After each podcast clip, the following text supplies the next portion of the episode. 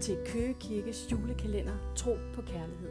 En podcast, der kommer hver dag i december måned.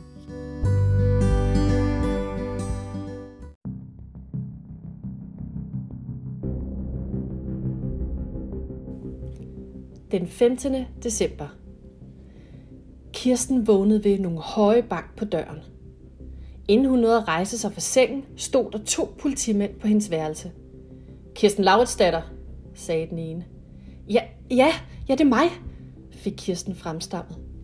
Du er anklaget for at stå i ledtog med heksen Johanne, for at have besudlet døbefonden og for at være en heks.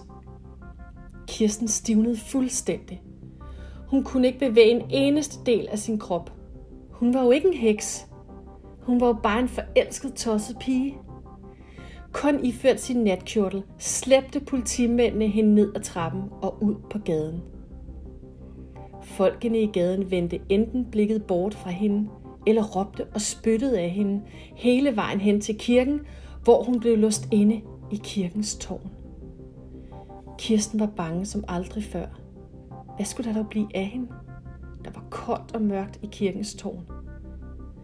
Kirsten tændte et lille lys og lagde sig på sine knæ og bad grædende fadervogn.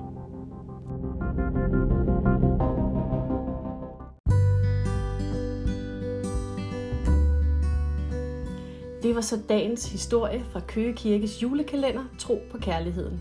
Vi håber, du vil følge med i morgen kl. 7, hvor den næste episode bliver udgivet. Ha' en god dag.